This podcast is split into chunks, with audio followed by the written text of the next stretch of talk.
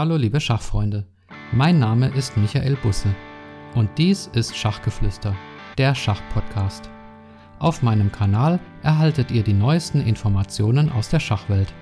Außerdem unterhalte ich mich mit Gästen aus der Schachszene über ihren Werdegang, wie man sich im Schach verbessern kann und über alles andere, was mit Schach zu tun hat. Viel Spaß mit der heutigen Folge.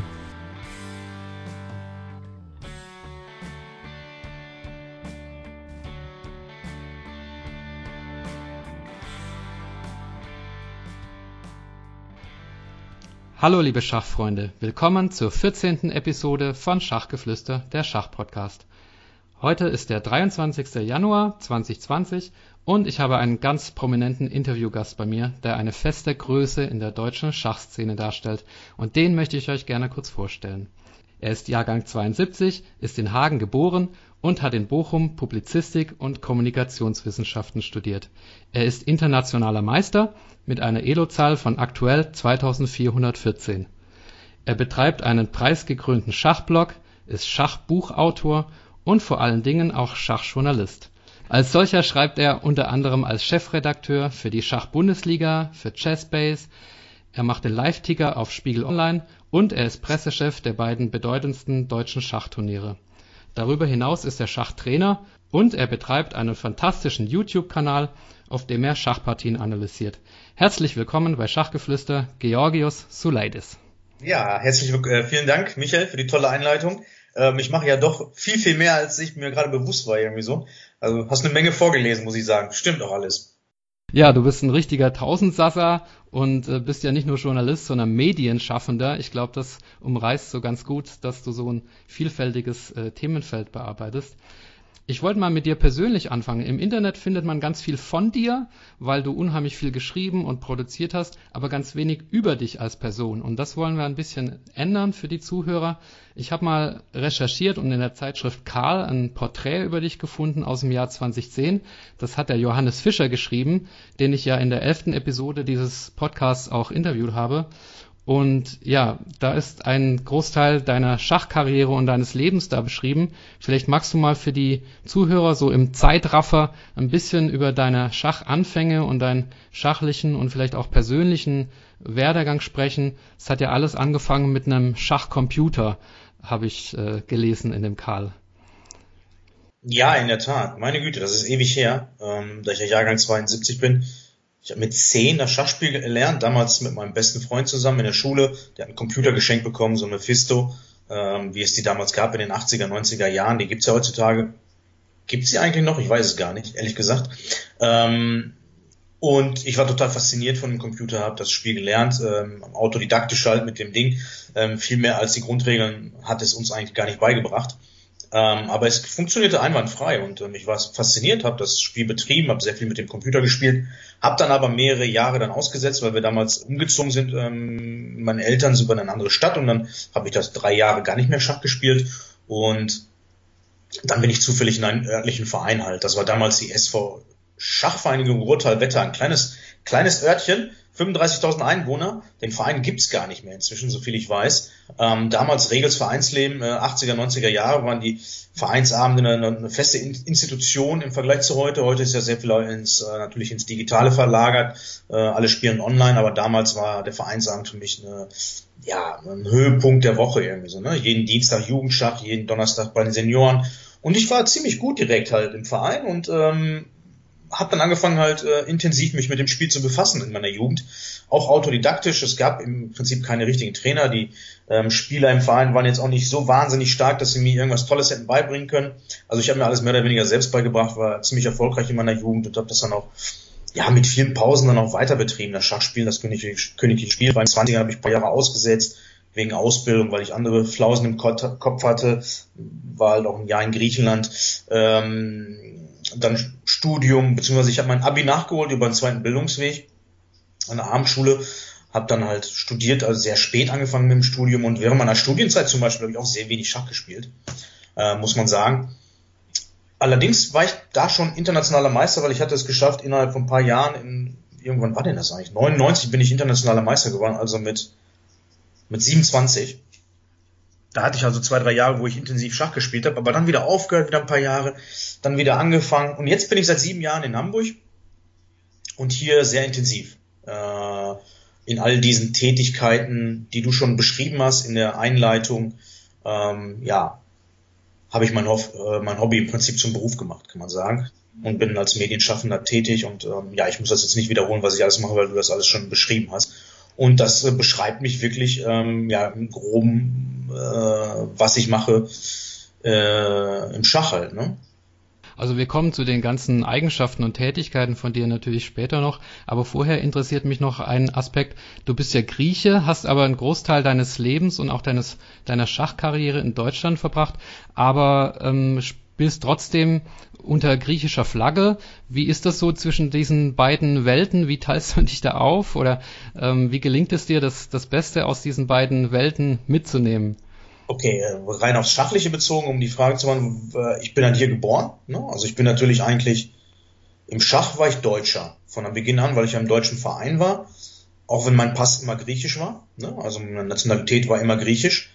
Meine, ich habe jetzt inzwischen die doppelte Staatsangehörigkeit, aber die habe ich erst mit Mitte 30 angenommen aber auch mehr, weil ähm, ja aus ähm, administrativen Gründen nenne ich sie mal, weil es ein bisschen einfacher ist, einen deutschen Ausweis zu haben, wenn man in Deutschland lebt, statt irgendwie zu ihrem Konsulat zu fahren und da ewig auf seinen äh, Pass, äh, auf seine Verlängerung des Passes oder des Ausweises zu warten, äh, was auch noch Geld kostet, äh, ziemlich viel.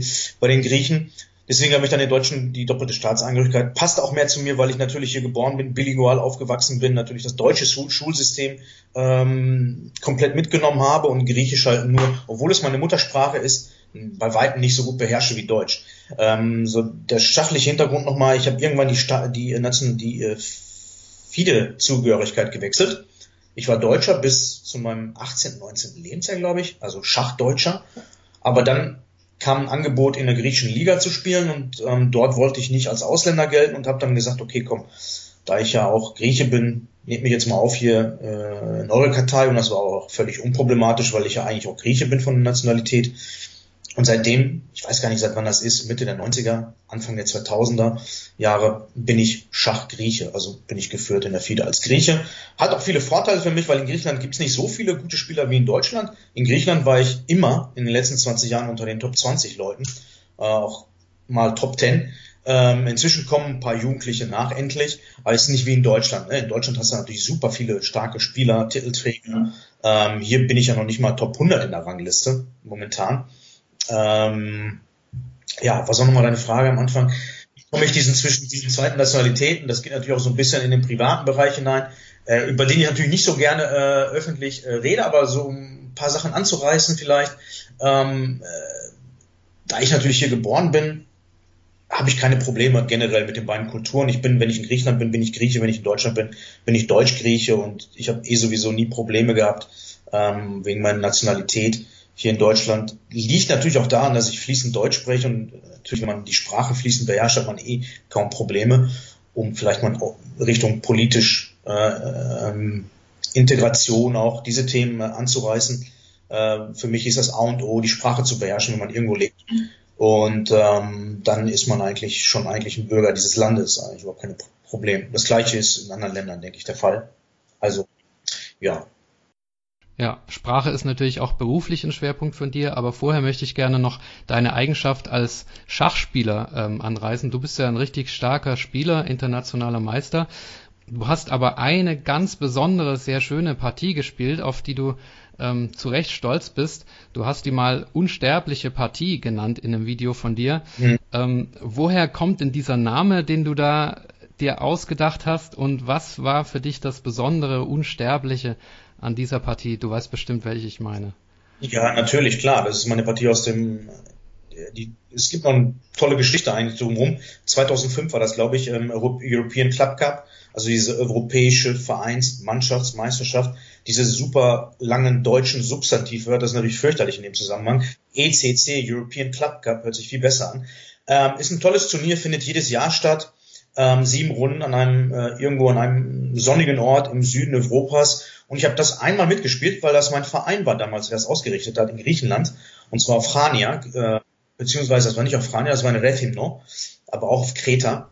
Und ich habe da mitgespielt und wir waren erste Runde, spielen wir ähm, als Underdog gegen so ein äh, Team aus äh, Georgien, meine ich, die mit sechs Großmeistern da sitzen. Und wir haben nur zwei Großmeister und äh, mich als EM und dann noch drei jüngere Leute an den hinteren Brettern und ich spiele am Brett 3 gegen Merab Gagunashvili, der war damals 18 Jahre alt, Großmeister, fast 2,6, galt als Riesentalent damals. Ähm, hat es aber inzwischen nicht wirklich nachgewiesen. Also er ist mehr ein normaler Großmeister geworden äh, im Nachhinein. Aber damals ein Riesentalent und äh, wir spielen halt, ich spiele mit Schwarz, er spielt Chigorin, äh, Verteidigung, D4, D5, C4, Springer, C6, diese berühmte Eröffnung damals, weil Alexander Morosewitsch hat die damals sehr viel gespielt. Ein ganz bekannter Name in der Schachszene, momentan so ein bisschen in der Versenkung verschwunden, habe ich den Eindruck. Spielt seit längerem gar nicht mehr so viel Schach irgendwie.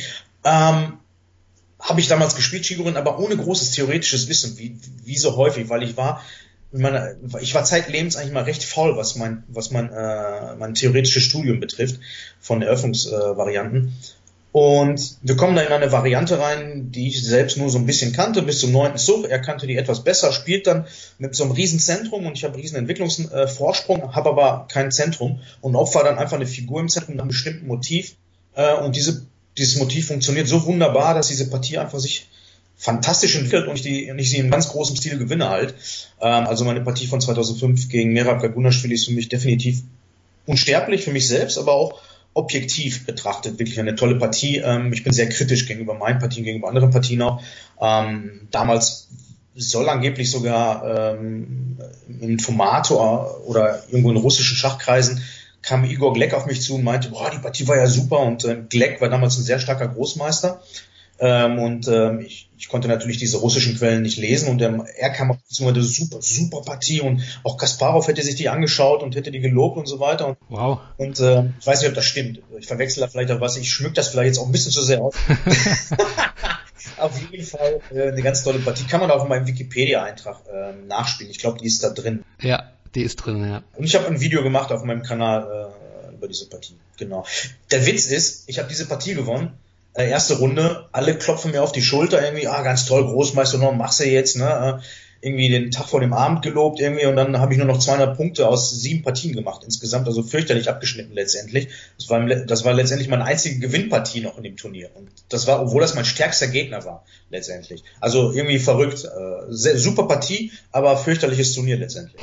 Okay, aber die Partie bleibt natürlich in Erinnerung und der Name ist natürlich einer historischen Partie entlehnt, die unsterbliche Partie ne, zwischen ähm, Hilf mir, Adolf Andersen und Lionel Kiseritzky. Genau, das war's. Diese unsterbliche Partie gilt ja nicht nur, gut, das ist die offizielle unsterbliche Partie der Schachgeschichte, aber jeder Schachspieler hat ja so eine unsterbliche Partie so ein bisschen. Ne? Ich habe vor zwei Tagen noch die unsterbliche Partie von Gary Kasparov nachgespielt, sein Sieg gegen Veselin Topalov ähm, aus Weikernsee 99 war das, oder 2000, 99 glaube ich, äh, die jeder kennt eigentlich. Also jeder Spieler hat so eine unsterbliche Partie äh, mal kreiert, hoffe ich doch mal.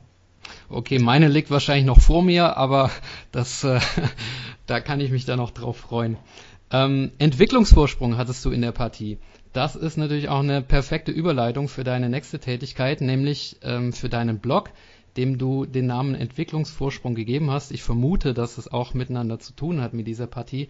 Was bedeutet denn das Medium Blog für dich? Du hast ja eine geradezu wissenschaftliche äh, Beziehung dazu und das war auch für dich so ein bisschen der, das Sprungbrett in deine weitere äh, berufliche Karriere. Ähm, was, was bedeutet dieser Blog für dich oder hat er für dich bedeutet? Hat bedeutet, weil im Prinzip bin ich ja nicht mehr, nicht mehr ähm, den betreibe ich schon lange nicht mehr. Also das war damals, als ich meine, meine Magisterarbeit geschrieben habe, äh, während zum Ende meines Studiums, habe ich mich mit, intensiv mit Blogs beschäftigt. Das war die Zeit, ah, wann war denn das so? 2.3, 2.4, 2.5, da waren, da kamen die Blogs äh, groß auf und waren ein Riesenthema so in, äh, als Medium. In diesem Zuge habe ich halt ein eigenes Blog, äh, ist mein eigenes Blog entstanden. Ähm, Entwicklungsforschung habe ich es genannt. Ich, der Name so ein bisschen, ich wollte natürlich irgendwie einen interessanten Namen für den Blog wählen äh, und dann bin ich irgendwann auf Entwicklungsforschung gekommen. Ähm, das ist der Hintergrund. Ich habe den betrieben ein paar Jahre lang ziemlich intensiv und bin dadurch auch damals auch, ähm, ja, auch einen gewissen Fame dadurch ähm, erhalten in Schachdeutschland. Hab, äh, also legendär ist eigentlich meine Serie damals gewesen, die Gurken der, äh, des Wochenendes. Da habe ich immer die großen Fehler von starken Spielern in der Schach-Bundesliga preisgegeben. Und damals war es noch so, da, da gab es noch nicht so diese super Live-Übertragungstools, so wie wir die jetzt haben, mit, mit Engine im Hintergrund, die dir sofort die Fehler anzeigen. Damals war das noch ein ziemlich heftige manuelle Arbeit ich geleistet habe, dass ich irgendwie alle 64 Partien oder 128 Partien des Wochenendes bin ich durchgegangen, lokal mit meiner Engine. Das war relativ viel Arbeit und habe dann ähm, immer diese Artikel geschrieben. Und das war mal so meine zentrale Serie eigentlich auf diesem Blog Entwicklungsforschung. Inzwischen, der ist jetzt schon seit sieben, acht Jahren betreibe ich da nichts mehr. Ich habe die Seite zwar noch online, aber mehr für mich selbst. Ich kann mir nicht vorstellen, dass da noch Leute draufgehen, weil äh, ich poste da schon seit Ewigkeiten keine Beiträge mehr. Hm. Dann vielleicht tatsächlich mal zu deiner journalistischen Tätigkeit.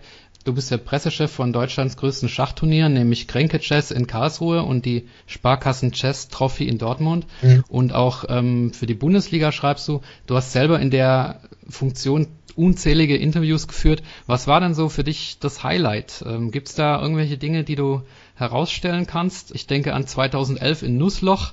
Da gibt's ein tolles Video auf YouTube mit einem ganz berühmten Interviewgast. Hä?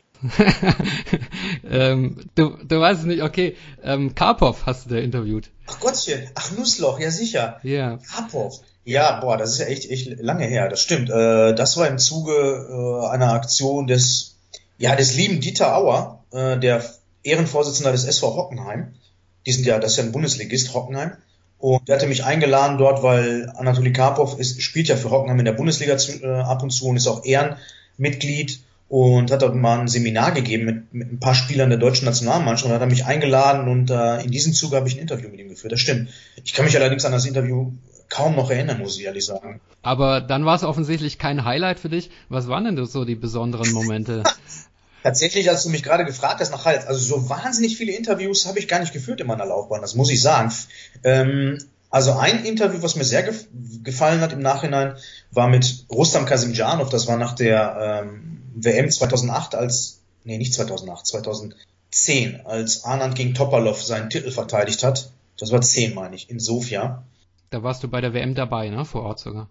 Da war ich bei der WM dabei vor Ort und das war eine sehr spannende WM. Das war nämlich meine erste WM, wo ich die ganze Zeit vor Ort war, bei jeder Partie, wobei stimmt nicht, in Bonn war ich auch die ganze Zeit dabei, bei Kramnik gegen Anand. Und ich habe hinterher halt natürlich mit Anand, so wie jeder andere auch, auch im Hotelzimmer natürlich die Partien durchgegangen und auch ein paar Fragen gestellt, aber Rustam Kasimjanov war ein sehr, sehr interessanter Interviewpartner im Nachhinein, weil er war der Sekundant damals und hat mir sehr viele Insights gegeben und ähm, generell ist das ein sehr interessanter Typ, weil er von sich aus sehr viele Informationen auch gibt halt. Ne? Und ähm, manche, manche andere sind ein bisschen verschlossener, wo das Interview dann ein bisschen zäher wird. Also Arndt ist zum Beispiel sehr, sehr professionell ähm, er gibt dann auch nicht zu viel Preis, er bleibt ganz klar äh, im, innerhalb des Rahmens, äh, des sportlichen Rahmens. Darüber hinaus erzählt er auch nicht viel. Ähm, schwierig ihn dann zu locken, das gilt auch für viele andere Topspieler. Ein weiteres Interview, was mir immer haften geblieben ist, das ist mit Daniel Friedmann, was ich mal gemacht habe, als er deutscher Meister geworden ist. Mit Daniel habe ich schon mehrere Interviews geführt, auch letztes Jahr nach seinem Sieg bei der Grenke, beim Grenke Chess oben. Und äh, Daniel ist ein sehr, sehr sympathischer Typ, sehr, mit dem kann man wirklich flüssig reden, über alles reden und ähm, kumpelhaft auch wirklich äh, über alles Mögliche halt. Ne? Äh, das erste Interview, was ich mit ihm gemacht habe, ist jetzt schon auch ewig her. Da war er deutscher Meister geworden und war bei ihm zu Hause. Da habe ich eine Kamera aufgebaut und sogar das Video interviewt und auch eine, seine Partien inter, äh, aufgenommen. Aber ich glaube, das findet man gar nicht mehr im Netz. Das war nämlich für die alte Bundesliga-Seite. Und das ist auch schon wieder zehn Jahre her. Denn die Bundesliga-Seite hat sich über die Jahre auch immer wieder äh, erneuert ähm, unterschiedliche, unterschiedliches Aussehen, Format und ähm, alte Sachen verschwinden dann auch immer irgendwo ins digitale Nirvana leider. Hm. Wenn du die Bundesliga ansprichst, die gilt ja als die stärkste Liga der Welt und ich ähm, verfolge das auch immer in den, in den Live-Übertragungen. Aber es gibt jetzt so eine Art ich sag mal, Konkurrenz. Äh, es gibt eine Art Weltliga, die jetzt von ähm, Amerika aus betrieben wird, und zwar die Pro Chess League. Mhm. Da machen vier Teams aus Amerika mit und ansonsten ähm, aus der ganzen Welt. Deutschland macht auch mit, mit den Germany Bears. Mhm. Das Ganze läuft übers Internet, also es wird nicht vor Ort gespielt, sondern äh, übers Internet. Ist das so ein, so ein sinnbildlich für einen Trend oder vielleicht auch mal kritisch gefragt, hat man in Deutschland so ein bisschen den Trend vielleicht verpasst, dass Schach jetzt kein Brettspiel mehr ist, sondern äh, E-Sport mehr oder weniger? Nee, gar nicht. Ich denke, das ist einfach eine und zwei unterschiedliche Produkte im Endeffekt. Ne? Also Schach ist definitiv, so wie, wie es beschrieben wird in der Bundesliga, ein Liga, als Liga-Event natürlich anzusehen, ne? äh, lokal. Man sieht ja die ganzen Turniere weltweit, ob jetzt eine Liga ist oder eine WM oder sonst was, es findet ja alles irgendwo ähm, ja, lokal statt, ne? nicht übers Netz. Diese Pro Chess League, klar, das ist ein nettes, neues, interessantes Produkt von Chess.com, aber das liegt natürlich daran, dass Chess.com ist eine äh, ist ein Schachanbieter und online, ne, die online unterwegs sind und des, dementsprechend ähm, ihr Portfolio erweitert haben mit verschiedenen Produkten und, ein, und ähm, die sind da sehr, sehr fleißig drin, ihr Portfolio zu erweitern, ähm, machen sehr, sehr viel online mit sehr viel Kommentierung ne, von allen möglichen Turnieren, wobei die natürlich auch neben der Pro Chess League auch mit äh, Isle of Man natürlich einen großen Partner haben, wo sie dieses Grand Swiss gemacht haben im letzten Jahr. Also die, die sind sehr, sehr, ja, so wie ich, Tausendsasser-mäßig unterwegs ähm, versuchen so ein bisschen die Weltherrschaft äh, anzustreben, sind natürlich auch die erfolgreichste Schachwebseite, muss man sagen. So was die, äh, was zum Beispiel das Alexa Google Ranking betrifft, ne, sind die ganz weit vorne äh, von allen Schachseiten weltweit. Ja, die Pro Chess League würde ich jetzt auch nicht als Konkurrenzprodukt ansehen zu den herkömmlichen Ligenbetrieben, ist aber ein zusätzliches, äh, mhm. äh, zusätzliche Möglichkeit für alle möglichen Titelträger äh, aktiv zu werden. Ich weiß nicht, wie viel Geld da fließt. Es fließt natürlich Geld, aber für die Spieler selbst ist es auch interessant, weil sie einfach von zu Hause aus spielen können. Ähm, ich habe selbst in der ersten Saison mit Hamburg eine Mannschaft gehabt, wo wir gespielt haben. Hamburg Swashbucklers hießen wir, aber das lief dann nur ein Jahr. Danach hatten wir schon auch keine Lust mehr, weil äh, keiner Bock hatte, irgendwie die administrativen Aufgaben zu übernehmen. Ähm, das Format hat sich auch von Jahr zu Jahr auch verändert. Ne? Jetzt ist es ja nur noch so, dass man irgendwie in dem Land leben muss. Am Anfang war es so, man muss in der Stadt leben oder in einem örtlichen Verein sein. Inzwischen ist das sehr, sehr, ähm, ja, äh, im Prinzip kann da jeder mitmachen äh, in dieser Pro Chess League. Ne? Also hm. Also ich denke auch beide Events äh, sind äh, spannend und alles, was das Schach belebt, äh, ist willkommen und der Bundesliga, du hast es gesagt und ich schließe mich da auch an, der Bundesliga als Produkt schadet es nicht, ähm, wenn es wenn's, wenn's sowas gibt. Ähm, ja, apropos Internet, also da muss ich dich auf jeden Fall nochmal auf deinen YouTube-Kanal ansprechen. Du bist ja dort unter dem Namen The Big Greek, also der große Grieche. Vor einigen Monaten erst gestartet, hast jetzt, glaube ich, 1300 irgendwas Abonnenten, als ich vorher nochmal geguckt habe. Mhm. Ähm, ich habe den Kanal erst im Rahmen der Vorbereitung auf dieses Interview gesehen und ich war eigentlich, muss ich sagen, hin und weg. Also das gibt ja diesen berühmten Agat Mato, den ich schon mit äh, Christoph Selecki im Internet besprochen habe, ähm, der über 500.000 Abonnenten hat und immer so das äh, Spiel des Tages sozusagen bespricht, allerdings auf Englisch. Und du machst das äh, gleiche auf Deutsch, also Kurzanalysen von, von aktuellen Partien. Und aus meiner Sicht, ja, kann man dir eigentlich gar nicht genug danken im, im Namen der Schachgemeinschaft, dass du sowas machst, weil das, das toll ist. Also wenn ich wissen will, was ist im Schach passiert, dann brauche ich nur auf deinen Kanal gehen und äh, krieg schon äh, das Neueste mitgeteilt. Also vielen Dank erstmal in, im Namen der, der Schachgemeinschaft. Und ich kann euch nur empfehlen, liebe Hörer, abonniert diesen Kanal, guckt rein, tagesaktuelle Analysen. Ähm, was sind denn deine Ambitionen mit dem Kanal? Wirst du damit auch die Weltherrschaft über ähm, das Schach? Also meinst du, du kannst es aufrechterhalten mit diesem Rhythmus, äh, den du da hast? Ähm, also erstmal der Kanal ging, äh, fing an im Juni 2018, ne? Ne, 19. Juni 2019 habe ich, hab, hab ich damit begonnen. Die Vorgeschichte ist, ähm, ein Freund von mir hat mich gefragt, ob ich das nicht machen möchte. Also der arbeitet bei Chessbase, ich, äh, ich sage jetzt den Namen mal nicht, und weil ich alleine mit der ganzen Technik und so weiter, ähm, ja, das war mir alles zu viel, wäre mir zu viel gewesen. Die Idee hatte ich schon vor zwei Jahren eigentlich, sowas zu machen, beziehungsweise ein Freund von mir hatte mich darauf angesprochen, ob ich das nicht machen möchte. Ich aber, ja, mit der Technik und so, Kamera, Mikro, Pipapo, Aufnahmeprogramm. Aber er hat mir das alles eingerichtet jetzt. Ähm, ich muss nur noch auf Start drücken zu Hause und dementsprechend ist das wirklich alles gar kein Problem. Ich bin natürlich auch nicht total unfit, was solche Programme betrifft. Ähm, auf jeden Fall, ähm, nachdem die Technik stand, haben wir angefangen im Juni die ersten Videos zu drehen und ich muss sagen, es ähm, entwickelt sich viel besser, als ich gedacht hatte. Prinzipiell, ich mache es nur auf Deutsch, weil A, Deutsch ist meine erste Sprache mit Abstand. Ich kann gutes, mein Englisch ist auch in Ordnung, ähm, aber es gibt aus meiner Sicht keinen rein deutschen Kanal, Schachkanal momentan in Deutschland, also der sich wirklich, äh, der nur deutsche Schachvideos macht. Es gibt natürlich den Christoph, es gibt äh, auch den Niklas Huschenbeet, die machen, die haben starke Kanäle mit vielen äh, Abonnenten, aber die machen halt auch viel auf Englisch. Ne? Das ist, man kann nicht sagen, das ist ein rein deutscher Kanal. Das gleiche gilt für Schachwebseiten, die irgendwie so äh, eine Mischung machen aus verschiedenen Sprachen halt. Ne? Also die Identität ist halt nicht irgendwie da gegeben, dieses Alleinstellungsmerkmal. Und im Moment habe ich den Eindruck, dass ich dieses Alleinstellungsmerkmal habe und äh, das will ich ausbauen, ganz klar. Und äh, Deutsch ist sowieso auch sprachlich, wenn ich äh, Partien erkläre, dann möchte ich natürlich auch tief gehen, auch sprachlich natürlich äh, in die Tiefe gehen und nicht irgendwie stocken. Im Englischen hätte ich dann Probleme halt, ähm, ja, was sage ich denn jetzt eigentlich, wie, wie drücke ich das jetzt aus? Ne? Wäre ich viel mehr am Nachdenken. Ähm, deswegen wird das auf jeden Fall Deutsch bleiben, alleine Deutsch. Und ähm, natürlich kann man mit dem, mit, nur mit der Sprache Deutsch nicht so viele Abonnenten erreichen wie im Englischen, äh, mit dem Englischen. Aber dafür bin ich natürlich nicht einer von wahnsinnig vielen. Im Englischen gibt es also wahnsinnig viele Kanäle äh, muss man sagen. Ne? Und die, die teilen sich alle den Kuchen auf, während mhm. ich irgendwie im Deutschen fast alleine mir den Kuchen äh, schmecken lasse momentan. Ähm, das liegt auch daran, dass ich sehr regelmäßig poste. Dreimal die Woche war das Ziel von Anfang an. Äh, drei Videos die Woche und das schaffe ich momentan auch. Das ist auch kein Problem. Jetzt während Weikan See, zurzeit läuft ja Weikan See, das Tata-Stil, äh, mache ich sogar mehr, weil Partie des Tages bedeutet. Da gibt's ja jeden Tag tolle Partien, ne? Fast jeden Tag, ne? Ich habe nicht, ich hab nicht jeden Tag gemacht. Ähm, das wäre auch gab auch Ruhetage natürlich. Ähm, und um deine Frage zu kommen, was will ich damit erreichen? Wir wollen, wir haben das einfach, wir haben entschieden, wir machen das und gucken einfach, wie weit geht das. Ne? Also ich habe damit kein besonderes Ziel. Wir haben kein, also es ist nicht so, dass wir jetzt äh, finanziell davon abhängig werden und irgendwie damit Geld verdienen müssten. Ähm, allerdings ist es so, ab 1000 Abonnenten kannst du auf YouTube Werbung schalten. Und das haben wir jetzt gemacht. Das ist auch völlig legitim, weil ich gucke selbst YouTube sehr viele Videos. Zum Beispiel bin ich großer Basketball-Fan um auch mal was Privates zu verraten und gucke zum Beispiel täglich NBA-Zusammenfassungen äh, an. Und da habe ich überhaupt kein Problem, wenn dann am Anfang so eine Werbung kommt halt. Ne? Gut, überspringt die meistens, mhm. aber das ist für mich Standard. Ähm, das ist alles in Ordnung.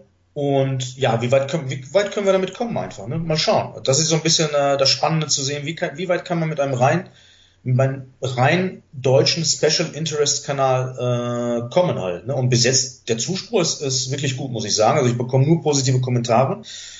Kann natürlich auch sein, dass die äh, Zuschauer, die, äh, die sich das anschauen, natürlich per se ähm, ja zivilisierteren Format sind als bei irgendwelchen, äh, keine Ahnung was Kanalen ähm, und des Kanälen deswegen auch einen vernünftigen Ton äh, pflegen. Das finde ich gut. Ich musste bis jetzt nicht einmal einschreiten, das freut mich. Und tatsächlich gab es sogar auch schon die ersten Spenden auf mein PayPal-Konto, finde ich toll. Wir haben nämlich so einen Link angegeben und es kam, und ich habe mich kaputt gelacht. Irgendwie plötzlich habe ich da Geld auf mein Konto, aber das ist super.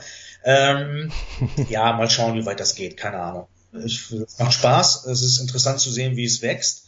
Ähm, und ja, mal schauen, wie es weit, weit es geht. Also na, der Plan ist nicht, äh, jetzt aufzuhören wieder. Es geht definitiv weiter. Ja, das freut mich. Also wie gesagt, ich kann es nur empfehlen und mich hast du als Fan und als Abonnent auf jeden Fall gewonnen. Danke, danke. Aber eine Sache muss ich sagen, du hast ein bisschen übertrieben. Ne? Man muss nicht nur auf meinen Kanal gehen, tagtäglich, um äh, informiert zu werden. Also der Inhalt meines Kanals ist natürlich schon Partieanalyse von aktuellen Partien, Analyse von ähm, ja, aber auch historischen Partien.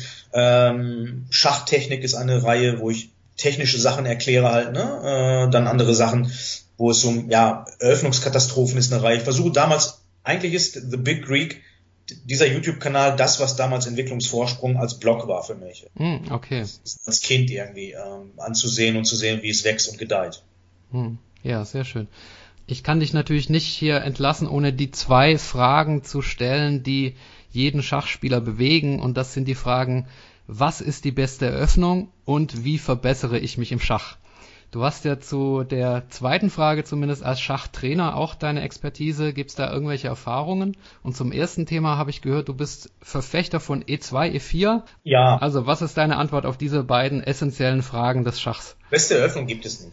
Ähm, deswegen kann ich schlecht eine Eröffnung nennen. Natürlich müsste ich jetzt Italienisch nennen, weil ich Italienisch selbst spiele und auch ein Buch damit, darüber geschrieben habe, zusammen mit Carsten Müller. Ähm, vor drei Jahren rausgekommen. In diesem Zusammenhang mache ich noch ein bisschen Werbung für meine DVD offene Spiele bei Chessbase erschienen. Ähm, das zum Thema Eröffnung. E4 spiele ich natürlich, weil zeitlebens war ich auch ein bisschen faul. Ich hatte nie Lust, Theorie, Theorie anzuschauen, D4 oder C4, deswegen ist es immer bei E4 geblieben. Tipps, um beim besserer Schachspieler zu werden, äh, definitiv ähm, viele, viele Aufgaben lösen, Taktikaufgaben lösen. Gerade so im Amateurbereich, Anfängerbereich ist das etwas, was vernachlässigt wird, weil dort wird im Prinzip jede Partie durch einen taktischen Fehler entschieden. Äh, und deswegen ist Taktik, Taktik, Taktik, Taktikaufgaben sehr, sehr wichtig. Mein Tipp ist nicht online solche Aufgaben zu machen, weil das dort methodisch nicht vernünftig aufbereitet ist. Das ist ja in der Regel, ähm, naja, das ist Programm, programmtechnisch natürlich äh, irgendwo aussortiert und dann halt ähm, ins, äh, in den ins Tool eingefügt. Besser sind, so, ist sowas wie Stappenmethode. Ich bin großer Fan von der Stappenmethode, hast du wahrscheinlich noch nie gehört, Stufe 1 bis 6. Diese Hefte besorgst du dir, dann wirst du ein besserer Schachspieler, am besten bei drei anfangen, weil du hast ja wahrscheinlich eine, best, eine höhere Spiel. Eins ist Anfänger, zwei ist so ein bisschen, ja, man weiß schon ein bisschen mehr.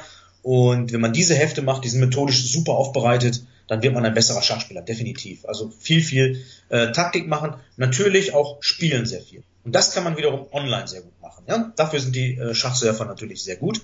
Viel spielen und äh, das anwenden und Spaß haben. Ne? Endspiele und Eröffnungen etc., das muss man als Anfänger, Amateur nicht so viel machen, aus meiner Sicht. Okay, also den Tipp mit der Stappenmethode werde ich mir anschauen. Ich werde es auch verlinken im YouTube-Video für euch, damit ihr das auch euch anschauen und vielleicht besorgen könnt. Ja, Georgios, ähm, wir hatten vorher verabredet, dass wir es kurz und schmerzlos machen. Äh, du bist ein vielgefragter Mann. Ich danke dir für deine Zeit. Vielleicht noch ganz kurz als letzte Frage. Was hast du vor in den nächsten Tagen? Was bewegt dich oder was, was halten die nächsten Tage an Tätigkeiten für dich bereit? In den nächsten Tagen ist vielleicht ein bisschen kurz gegriffen. Natürlich, das Balkansee geht zu Ende. Da werde ich natürlich nochmal ein Video drehen äh, für The Big Rig. Aber ich werde mal wieder selbst aktiv sein. Und zwar im Februar. Im Februar bin ich in Prag bei einem schönen Schachfestival. Da war ich schon letztes Jahr. Hat mir super gefallen. Und ich hoffe, ich kann dann mal wieder ein bisschen gutes Schach spielen und auch eine eigene schöne Partie produzieren, um äh, sie auf meinem YouTube-Kanal zu zeigen. Ja, sehr schön. Dann danke ich dir auf jeden Fall für deine Zeit, für deine Einblicke in dein Leben und deine Erkenntnisse und hoffe, dass du weiterhin viel Erfolg hast, dass du dem Schach erhalten bleibst als ähm, Medienschaffender, um wieder den Kreis zu schließen zum Anfang. Und äh, dir gebührt das letzte Wort an die Zuhörer, wenn du noch was loswerden möchtest. Och, ähm, einfach dir wollte ich noch viel Glück, äh, viel Erfolg wünschen mit deinem Podcast. Bleib dabei. Ähm, vielen Dank äh, für, die, für die Einladung zum Interview und ähm, ich hoffe den Zuschauern, dass es gefallen hat. Und ja, folgt meinem YouTube-Kanal. Dem Tipp und den guten Wünschen kann ich mich anschließen. Vielen, vielen Dank, Georgios. Kalispera sagt man auf Griechisch, glaube ich, ne? Auch beim Abschied, ja, oder? Ähm, auch sehr. Ja. okay, wunderbar. Dann wünsche ich dir noch einen schönen Abend und toi toi toi vielleicht bis ein andermal. Mach's gut. Vielen Dank, Michael. Ich danke dir Mach's auch. Gut. Ja, okay. Tschüss. Ja, liebe Zuhörer, ich hoffe, euch hat die heutige Episode gut gefallen. Ich richte mich bei den Inhalten dieses Podcasts gerne auch nach euren Wünschen. Wenn ihr mir dazu oder ganz allgemein ein Feedback geben wollt, dann schreibt einfach an meine E-Mail-Adresse. Sie lautet schachgeflüster mit ue at gmail.com oder nutzt auf YouTube die Kommentarfunktion. Vergesst auch nicht auf YouTube den Kanal zu abonnieren, damit ihr informiert werdet, wenn eine neue Episode hochgeladen wird. Alle Spotify-Hörer haben die Möglichkeit, dem Podcast zu folgen. Falls ihr mich auf Apple Podcast hört, gebt mir bitte eine Bewertung. All das hilft, um den Kanal populärer zu machen. Wer meinen Podcast finanziell unterstützen möchte, kann das ab sofort auch gerne tun und zwar über eine Spende auf www.patreon.com, geschrieben Patreon. Das ist natürlich absolut freiwillig, hilft mir aber, die Qualität dieses Podcasts künftig weiterhin zu verbessern und die Ausgaben, die damit verbunden sind, zu bestreiten. Am besten ist natürlich eine mündliche Weiterempfehlung an Freunde oder Bekannte. Bedanken möchte ich mich sehr herzlich bei allen bisherigen Interviewgästen, die ihre Zeit und Energie eingebracht haben, bei meinem Schachverein, nämlich den Schachfreunden Hünstetten, und bei meiner Familie für die Unterstützung. Bis zur nächsten Folge, bleibt gesund und ich wünsche euch allzeit Gutstellung. Viele Grüße, euer Michael.